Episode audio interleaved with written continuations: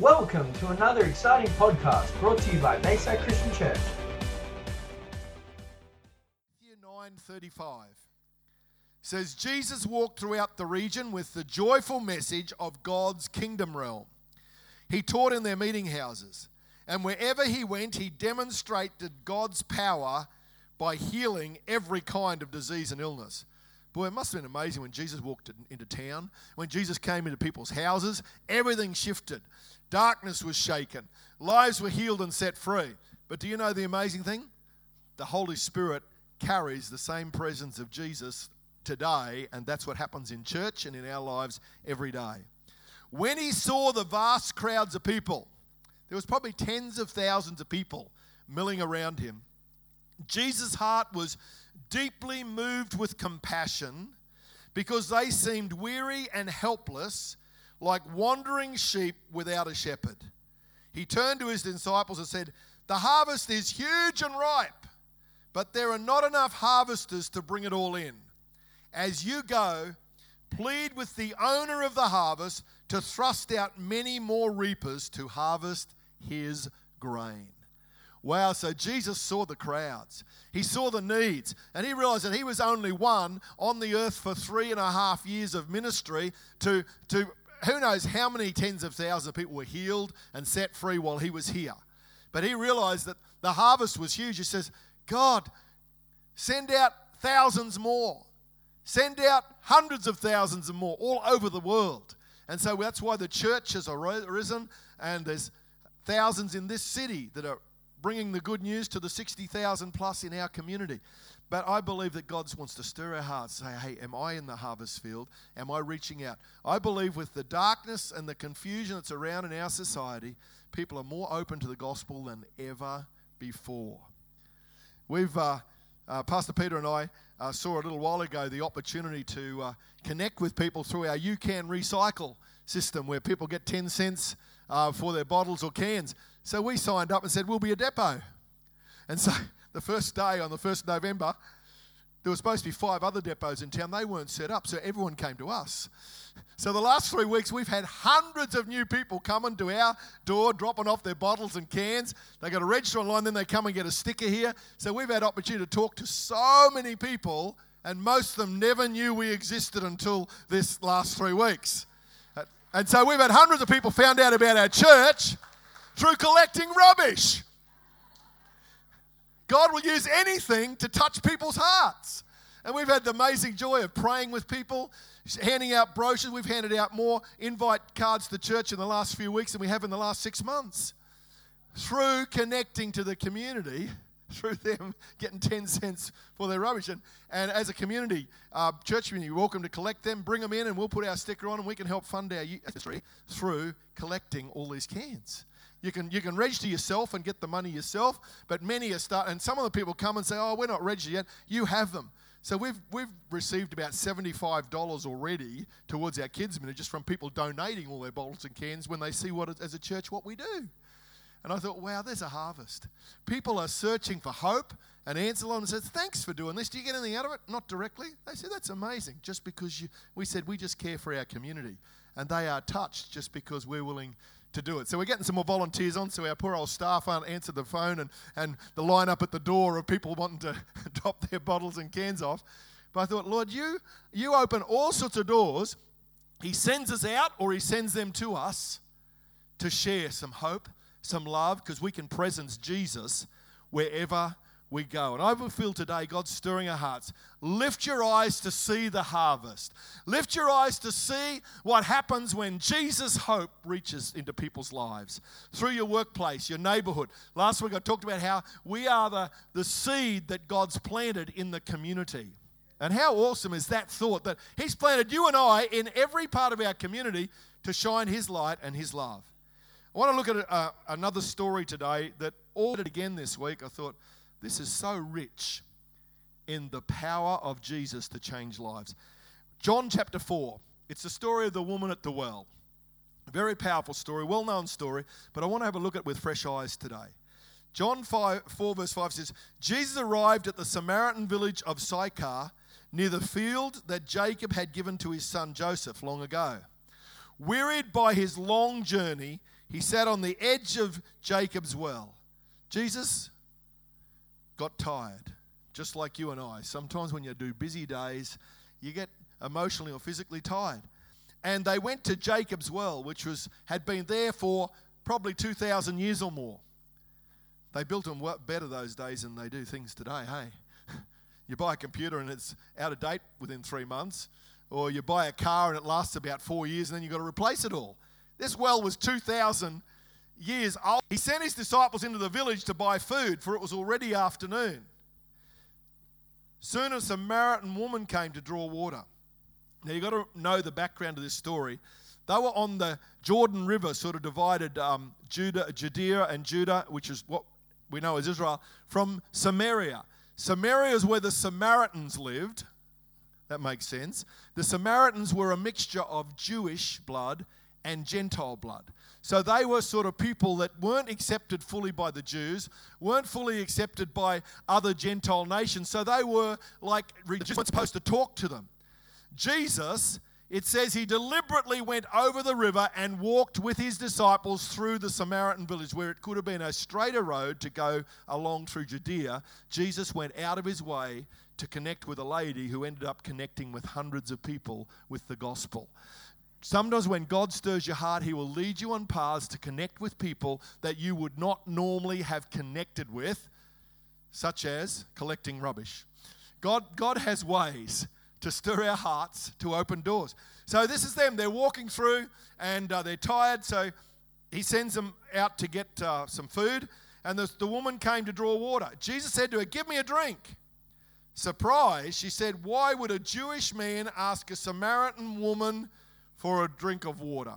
Here we see Jesus not only choosing to walk through the Samaritan uh, villages, he's now talking to a woman on his own, which was totally taboo in that culture.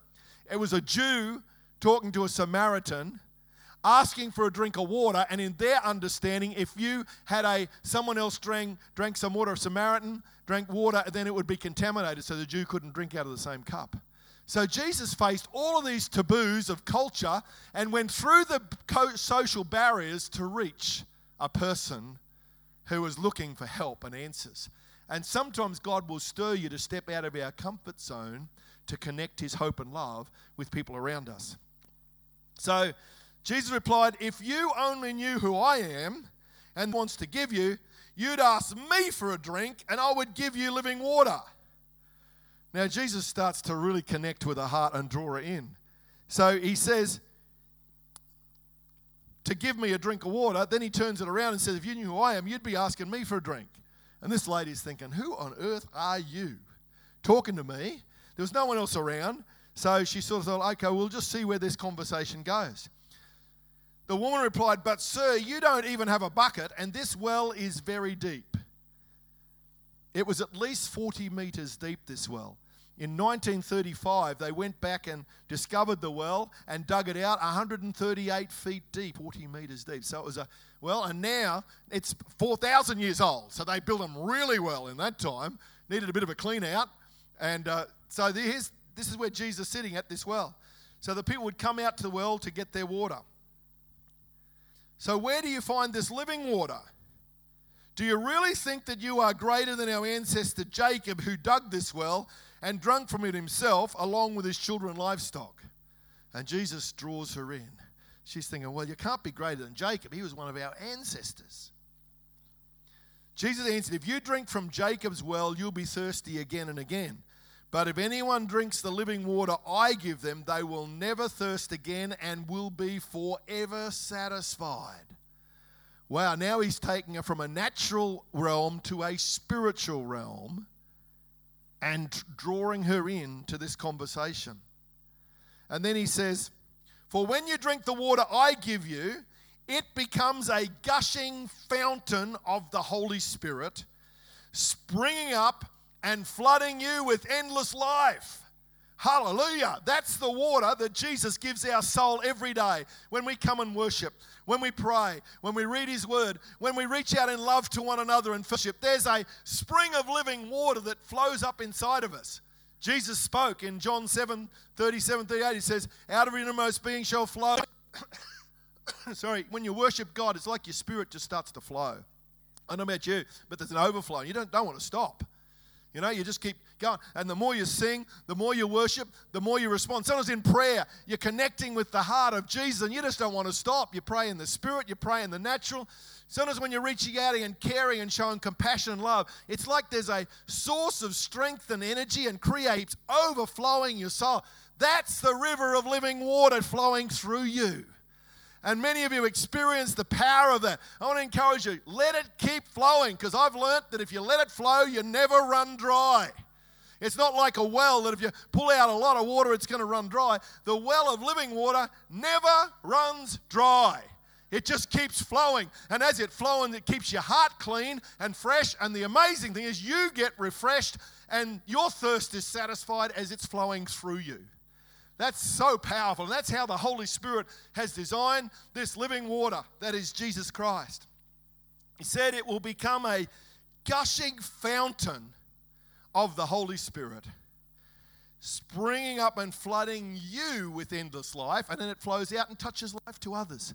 That is so, so powerful. That's what gets me up out of bed every morning, whether I'm up for sunrise or not.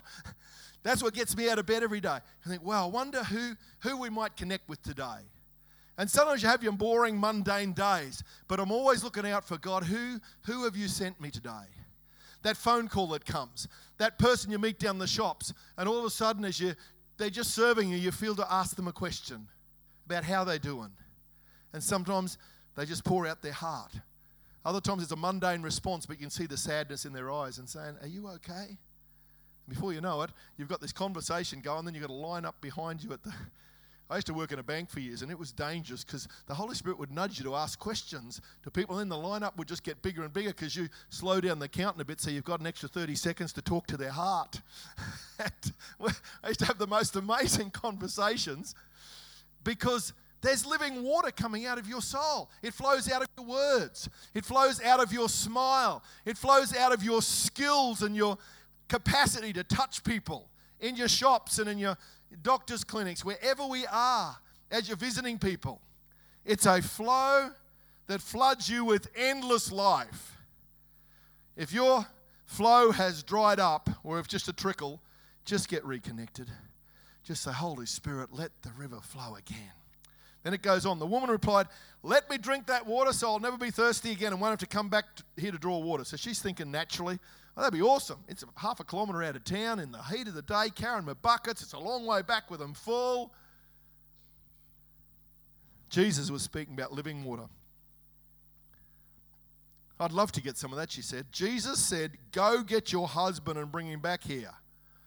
Why on earth did Jesus do that? She was having this great conversation, going to get free living water for the rest of her days on tap, doesn't have to carry her buckets anymore. And then all of a sudden, Jesus says, Go and get your husband went to the heart of the matter. He wasn't trying to embarrass her, he was trying to reach her heart. But I'm not married, the woman answered. That's true, Jesus said, for you've been married five times and now you're living with a man who is not your husband. You have told the truth. Next minute, he's moving in the spirit of revelation and word of knowledge, and God's showing him what's really going on in this thirsty woman's soul, who was thirsty naturally, but there was a thirst in her soul for some hope. And if you've been through five marriages and, and moving into the sixth one and living with another person, there's a lot of rejection, a lot of brokenness, a lot of shame, a lot of fear. So much would have been just overwhelming her. So she was there on her own, which probably means she had little or no friends. Because usually the women came in groups to get their water. So she was lonely. So many factors here, and Jesus is reaching out to her soul. The awkward moment where she could have run away and said, Who are you? Who are you in telling me this? Words and this attitude had already touched her soul, and she knew someone here. It wasn't just words, it was life. Jesus said, If the woman said, You must be a prophet. So tell me this. Why do our fathers worship God on this nearby mountain, but your people teach that Jerusalem is the place where we must worship? Which is right? What did she do? Change the subject. Whenever the Lord gets too close to our heart, we change the subject. Oh, look at the mountain over. Is that where we should be worshiping? What's that got to do with this conversation? God was reaching a heart. There was something drawing her, but it was getting too close to home, too, too close to, hey, there's some things you need to sort out in your life. Points to the nearby mountain you could see in the distance and starts talking about whether we should worship on that mountain or not. Who's ever changed the subject when the truth's got a little bit too close to home? Some men, they just tell jokes. They tell jokes all the time, even corny dad jokes, which are terrible, but often they're trying to avoid true emotion or issues that are going on in their soul. Others of us just change the subject because we don't want to go there. No nudging one another right now. And that's what you do all the time. we are all guilty of it sometimes. So, what did Jesus do? He could have said, No, let's get back on the subject. No, he allowed the diversion and he taught her amazing truth and then brought her back. Wow, this is a really skillful communication, listening to a heart. And so, believe me, dear woman, the time has come, verse 21, when you won't worship the Father on a mountain nor in Jerusalem, but in your heart. Here he is going to the heart of the matter. Your people don't really know the one they worship. They're thinking about the words. Or we're praying, but we're thinking about our needs, but not really thinking about how awesome is the Lord that we're praying to. He says, You, you don't really know who. We Jews worship out of our experience, for it's from the Jews that salvation is made available. From here on, worshipping the Father will not be a matter of the right place, but with the right heart. Wow, I love this church because a whole lot of people here know how to worship with their heart. We know how to do life from our heart, not just our head. For God is a spirit and he loves, he longs to have sincere worshippers who worship and adore him in the realm of the spirit and in truth. The woman said, This is all so confusing. I love this conversation. But I do know that the anointed one is coming, the true Messiah. Wow. I thought it was only the Jews were looking at that. But the Samaritans were Jewish background and Gentile background, and they were looking for someone, a Messiah, to come. They understood that. So she goes there. And when he comes, he will go. The anointed one is here speaking with you. I am the one you're looking for. Wow. He reveals himself as the Messiah, as the Savior, to a Samaritan woman, and this was one of the first women recorded in the Bible, people in the Bible that he rec- declared who he really was. The Jews didn't want to hear it because they'd already put him in a box and said, You can't be the Messiah. So he spoke to a Samaritan lady who was searching for answers, and she's just thinking, What? Who are you? Jesus will reveal himself to anyone who's searching for truth. It says, Anyone who calls in the name of the Lord will be saved. Whether they do it the right, right religious way we think they should, God hears the cry of people's hearts. And right now, across this city, there's hundreds, maybe thousands of people crying out for answers, saying, Can someone give me hope? Can someone show me how to get rid of this addiction, from this anger? Can someone help bring some living water to a thirsty soul that all the entertainment in this world is never satisfying? And there's people crying out right now in their homes all over this place. And we have the living water. We have it in our hearts and our souls. As a church together, we have living water. The name of Jesus, the Savior of the world and it wants to flow out of our hearts. Jesus went out of his way to connect to a woman who had no right to listen to him or to receive the revelation that he was the Messiah, apart from that she was a human being that Jesus died for, that God had created in his image but marred by sin. And so we have this revelation. At that moment, oh, you crazy disciples, You've just messed up this revelation moment where she's just discovering that Jesus is the Savior of the world, and the disciples come back. You ever had that? You're just at this crucial point of conversation, then one of the kids or the phone rings on, you think, oh, we've just lost that special moment we just had. Well, Jesus isn't put off by some hungry disciples. At that moment, the disciples returned and were stunned to see Jesus speaking with the Samaritan woman. Yet none of them dared to ask him why or what they were discussing. Peter had already learnt it's dangerous to open your mouth when you haven't engaged your mind yet.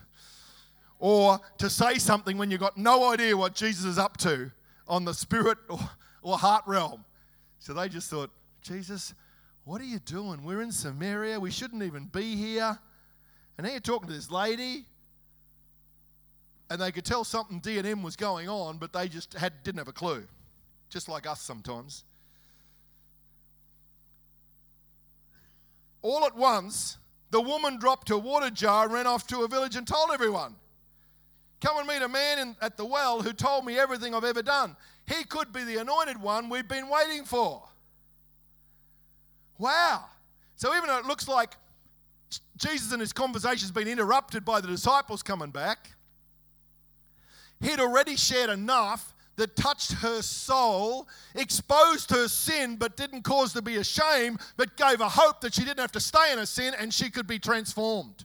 Wow, that is what the Holy Spirit does. That's what Jesus does through your life and mine. We think if we say too much, it'll push them away. No, sometimes we just got to press through the next barrier of. There's a lot of people searching, and we play it too safe sometimes because we don't want to offend or uh, upset people. When sometimes, hey, Jesus just went to the heart through all those barriers. It doesn't mean you become awkward or weird, but sometimes we just don't press enough to the heart of the matter to release the living water and the truth. And Jesus went there. And so we see this woman, she came to get water. She dropped the thing, didn't even take water back with her. Something had so touched her heart, she forgot what she was even doing. I've seen that. I've been in meetings where the power of God comes and people just forget what they were there for or doing because now they're on another agenda of transformation of their soul. Hallelujah. Let that flow. And so she runs back, tells them that he could be the anointed. Hearing this, verse 30, the people came streaming out of the village to go see Jesus. Wow. She could have ran and hid, but no, she said, This man has got something of life that I've never, ever, ever got close to. She felt pure love not manipulated love that she'd been looking for in all of her relationships. When that flows through your heart, people just can't resist it. Just can't resist it. Then the disciples began to insist that Jesus eat some of the food they brought back from the village. They come back with their Macca's or their pizzas, whatever, and they said, Teacher, you must eat something. We've been walking all day and you've been out in the hot sun talking to this lady about who knows what. Come and eat something. But Jesus told them, Don't worry about me. I've eaten a meal you don't know about. Puzzled by this, the disciples began to discuss among themselves Did someone already bring him food? Where did he get this meal? Did one of you guys run ahead and bring his secret supply and got here early? They're trying to work this out. Their heads are really spinning by this time. They're thinking, we don't understand the, the, the well, the, the lady speaking. Now he's talking about food he got from somewhere. Is, it, is this manna dropping from heaven like it did with the people of Israel? They're just trying to get their head around this. My food is to do the will of Him who sent me and bring it to completion. Wow, there's a spiritual fulfillment when you God uses you to touch people's hearts, to pray a prayer of faith, to lead them to Christ, to show them kindness and grace when all they've ever received is fear and shame and rejection, which is what she would have received. As the crowds emerged from the village, Jesus said to his disciples, why would you say the harvest is another four months away? He would have been pointing at the fields of barley grain that were probably just starting to form heads. He said, another four months before we're ready to harvest. Then he says, Look at all the people coming. He points down the track, and here's hundreds of people coming out of the village heading for them. The disciples thinking, now what's happening? We've got a riot on our hands. What's Jesus stirred up? This is not a safe place. Let's get out of here. Too late. They're all coming. Look at all the people coming. Now it's harvest time. For their hearts are like vast fields of ripened grain ready for a spiritual harvest. Wow, wow. Jesus looking at the heart. The guys are still looking at the grain beside him and the, the food he won't eat. They're just really spinning out. And everyone who reaps these souls for eternal life will receive a reward. God's called all of us to be living water to the around us. And sometimes there is a sacrifice. Sometimes you're walking in the heat of the day. Sometimes you're amongst a crowd of people who aren't really sympathetic to your Christian faith. Sometimes things have been offenses and rejections and stuff goes on. Sometimes there's a sacrifice to serve Jesus. Tim and Lydia are heading off to Brisbane, leaving all their friends here because God's called them to go. And we're prepared to release them and not see them or the grandkids as often. It's not a sacrifice that's consuming, it's a challenge that we walk through with grace. We've done the same. We've moved several times in our earlier stage of ministry, and some of the relevant friends saying, What are you doing? This doesn't add up. But God leads us by His Spirit. He flows through us. And it says there's reward. There's great reward in leading people to Christ. It's great reward in bringing hope to someone who's slipping away or needs encouragement. There's great reward in planting a seed that 10 years later brings a harvest. Great reward. Then it goes on and says, and those, those who reap the harvest will celebrate together with great joy. Oh, I just love, I just love seeing people come to Christ. One of the new ladies in Transformations, the first service came to Jesus. Do you know what her name was? Grace. And as she walked down, I said, What's your name? She said, Grace. My heart just melted. I said, You're experiencing the grace of Jesus for the first time over your life. And I said, Every time someone uses your name, it's just going to get richer and deeper of God's grace. That's what gets me out of bed every time. That's why I can't wait to get to church on Sundays. That's why I just love people because you never know when the next step is going to happen in people's lives. And that's just not for pastors, that's for all of us as we sow. And it says, And this confirms the saying one sows the seed, another reaps the harvest. I have sent you out to the harvest, a field that you haven't planted, where many others have labored long and hard before you. And now you're privileged to profit from their labors and reap the harvest. So there were many from the Samaritan village who became believers in Jesus because of the woman's testimony. She could have run and hid because her life of sin had been exposed. But it came with such love and grace and hope that it actually opened the door to unlock her from the place of the prison of rejection and shame she was in sin. And it opened the door for her to find freedom. And now she could look back and say, That's what I used to be. And now I am free in Jesus' name.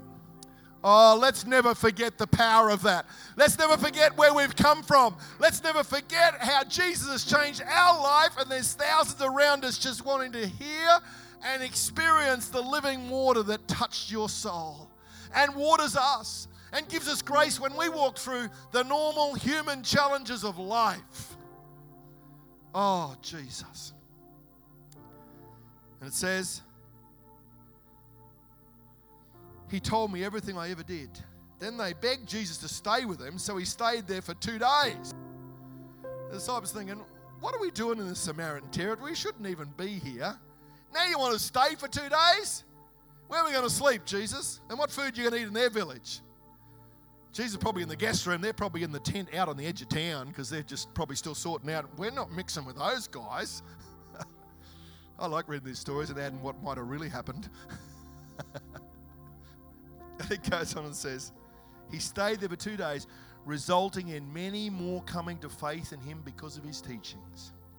Then the Samaritan said to the woman, Samaritan said to the woman, believe just because of what you told us, but now we've heard him ourselves and are convinced that he really is the true Savior of the world. Hey, let's share this living water with people. But I encourage you to have an invitation culture where you invite people to come into church, where they'll experience singing from the heart they will feel His unconditional love. They'll hear messages like this that are a bridge of hope to their soul. They'll feel love and acceptance that maybe they haven't felt for a long time in their family or their community. I want to encourage you, let's increase the invitation culture and the welcome culture of our church. Invite some people for next Saturday or Sunday night so that they can come and connect to the fun of families and relationships and the true message of Christmas. Otherwise, we're holding this living water inside of us instead of letting it flow. I just feel the Spirit of God tugging at our hearts Just one more scripture as the worship team come. It's interesting to note in, in the word Savior in Aramaic actually means life giver. Savior, healer, Prince of Peace, restorer of hope and dreams. Last verses I just want to read. Matthew 11 28 says, Are you weary carrying a heavy burden? Then come to me, and I will refresh your life, for I am your oasis. Wow, I'm your oasis. Simply join your life with mine. Learn my way that I'm gentle, humble, easy to please. You'll find refreshment and rest in me. For all that I require of you will be pleasant and easy to bear. Are you burdened? We all have burdens come on our souls, our minds, our bodies. We live in a fallen world. The Pastor Peter reminded us today that every good thing comes from God. The devil will get you offended at God and thinking he sent bad stuff to you. No, that's God. And it's interesting to think, see, it says, Are you weary, carrying heavy burden? Then come to me. Many times in Scripture, Jesus said, Follow me and I'll make you fishermen. Carry your cross, follow me. Here he actually says, Don't just follow me, but come to me and be refreshed and filled and over in your soul. Heavy burdens are probably the religious laws that were put on them. Today, let's come to Jesus and let's drink. Let's stand in his presence. Before we finish our service, let's just take a moment to respond to the call of Jesus to drink of his living water. I'd love to sing this beautiful, just this last part of this song, and I want you just for a moment to thank him that he's your Savior. Stay tuned for another exciting podcast brought to you by Bayside Christian Church.